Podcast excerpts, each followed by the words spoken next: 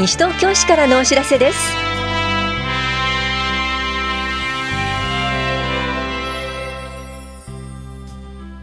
今日は小学生ドッジボール大会3、4年生。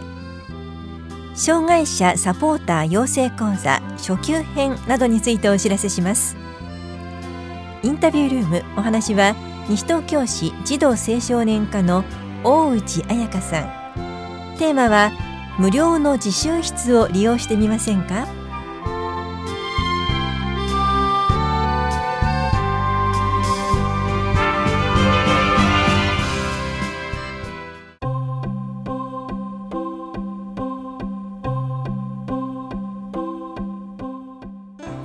小学生ドッジボール大会3、4年生のお知らせです。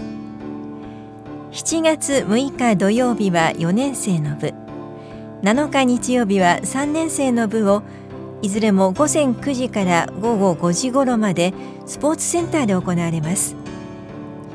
出場できるのは西東京市在住在学の小学3、4年生12人から23人で構成されたチームです。試合人数は12人女子3人以上でその他に成人の監督コーチ手伝いそれぞれ1人が必要です。定員は各部20チームで申し込み順となります。お申し込みは各小学校と大谷庁舎3階のスポーツ振興課市ホームページでお配りしている参加申込書メンバー表を7月7日金曜日午後5時までにスポーツ振興課ドッジボール大会係へ郵送ファックス持参してください。審判実技指導の派遣を各小学校2回1回2時間までを上限に受付します。必ず実施予行をご確認ください。組み合わせ抽選会は6月24日月曜日午後6時半スポーツセンターで行います。詳しくはスポーツ振興課までお問い合わせください。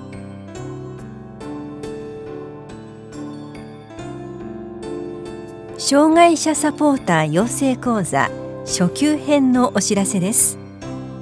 障害のある人が困っている時にちょっとした手助けを行う障害者サポーターについて学びませんか？障害者サポーター養成講座が5月25日土曜日午後3時から4時まで新町福祉会館で行われます。講座ではヘルプカードヘルプマークはなどについて学びます。皆さんのちょっとした手助けが誰かの安心につながることを知ってください。受講ご希望の方は前の日までに電話でお申し込みください。参加者にはサポーターの証であるサポートバンダナとキーホルダーを差し上げます。お問い合わせは社会福祉法人桜の園カノンまでどうぞ。障害福祉課からのお知らせでした。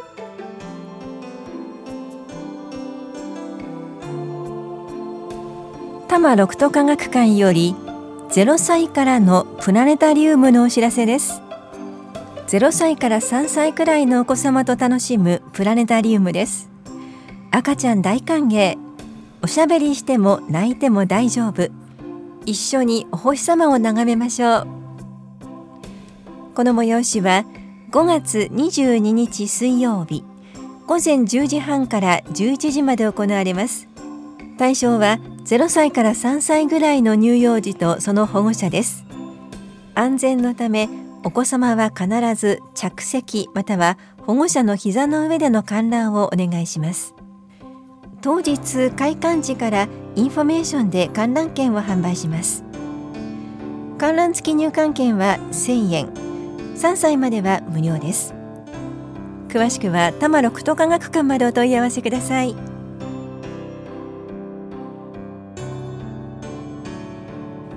育児相談と子育て講座のお知らせです。乳幼児と保護者を対象に身体計測と育児に関する相談を行います。5月21日火曜日午前9時半から11時までは田梨総合福祉センターで。6月5日水曜日午前9時半から11時までは法や保健福祉総合センターで行われます。当日直接会場へお越しください。ところで育児相談の会場では生後7ヶ月前後の乳児と保護者を対象に子育て講座歯科衛生士による歯が生えてくる頃の話をします。いずれも午前10時からです。当日直接会場へお越しください。詳しくは健康課までお問い合わせください。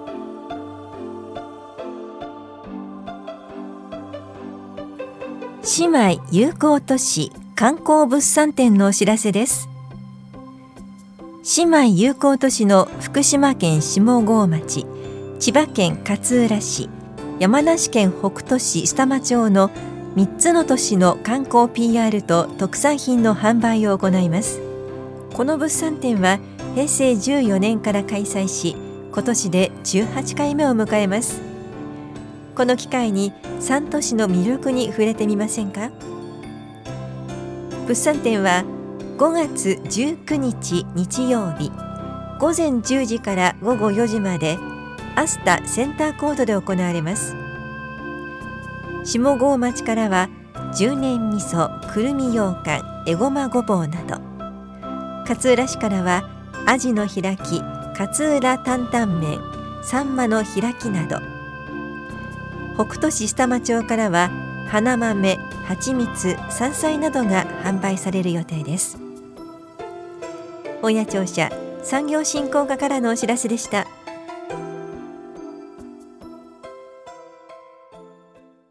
インタビュールームお話は西東京市児童青少年課大内彩香さん。テーマは無料の自習室を利用してみませんか？担当は近藤直子です。さて、大内さん、テーマにありますが、無料の自習室があるんですね。はい。市内3カ所の児童館で曜日を限定して夕方6時から夜9時まで中高生が使える無料の自習室を運営しています。実施場所は田無八木沢児童センター、西原北児童館、田無児童館です。田無八木沢児童センターは月曜日、西原北児童館は水曜日、田無児童館は金曜日に自習室を開設しています。大人の常駐スタッフがいるので、夜でも安心して過ごしていただけます。会場が児童館になっているところ多いですけれども、これはどんな方々が対象でしょうか？対象は18歳以下の中高生年代の方なら誰でも無料でお使いいただけます。夕方6時までは小学生が来館していますが、6時以降は中高生のみ利用できるので、比較的静かな環境で勉強ができると思います。皆さんどんな風に利用してますか？試験前はもちろんですが、日頃のちょっとした空き時間、例えば習い事の前後に利用されている方がいます。さて、では施設について伺っていきます。まず、何人ぐらい使えるんでしょうか？施設によりますが、8名から16名分の座席があります。部屋に余裕のある児童館もあるので、利用者数の増加によっては座席数の増席も視野に入れています。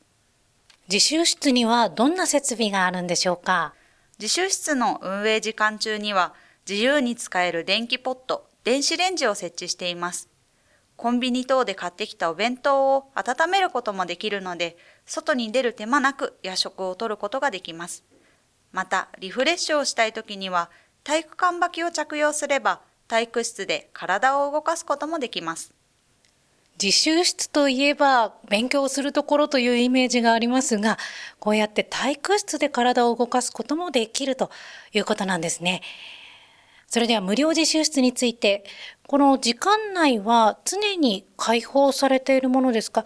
例えば事前に申し込みなどは必要あるんでしょうか？時間内は常に開放しております。無料自習室について特別な申し込みは必要ないのですが、初回利用時に児童館の利用申請書を書いていただければと思います。無料自習室についてお話を伺ってきましたが、今度学習イベントが開催されるそうですね。5月末に自習室の学習イベントとして英会話カフェを開催します。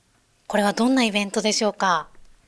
ネイティブスピーカーを囲みながら飲み物やお菓子を食べてリラックスした雰囲気の中で英会話を楽しむイベントです。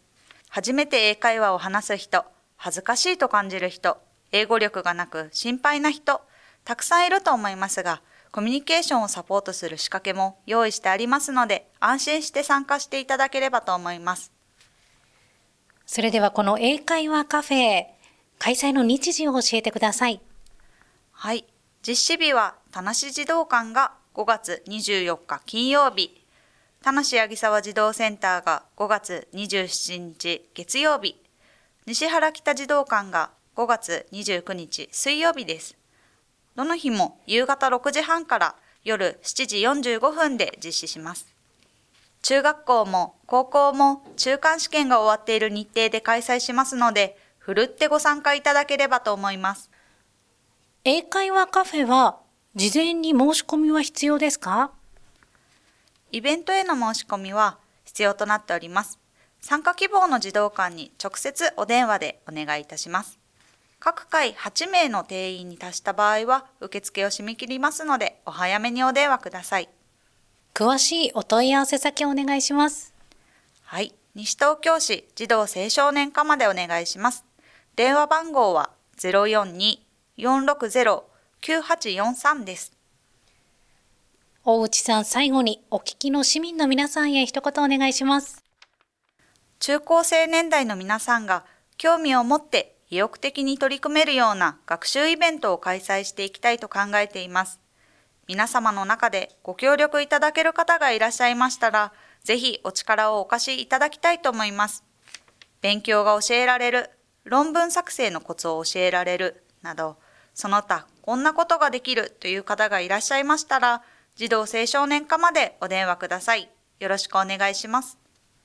ありがとうございます。インタビュールーム。テーマは、無料の自習室を利用してみませんか？お話は、西東京市児童青少年課、大内彩香さんでした。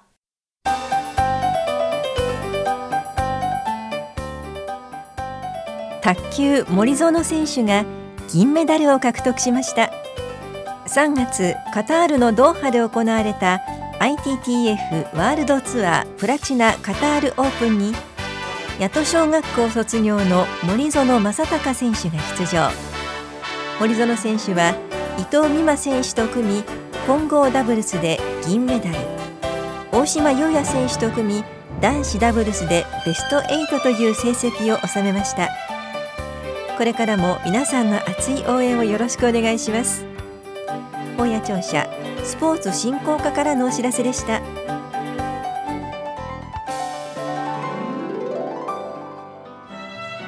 この番組では皆さんからのご意見をお待ちしています FM 西東京西東京市からのお知らせ係までお寄せくださいまたお知らせについての詳しい内容は広報西東京や西東京市ウェブをご覧いただくか西東京市役所までお問い合わせください。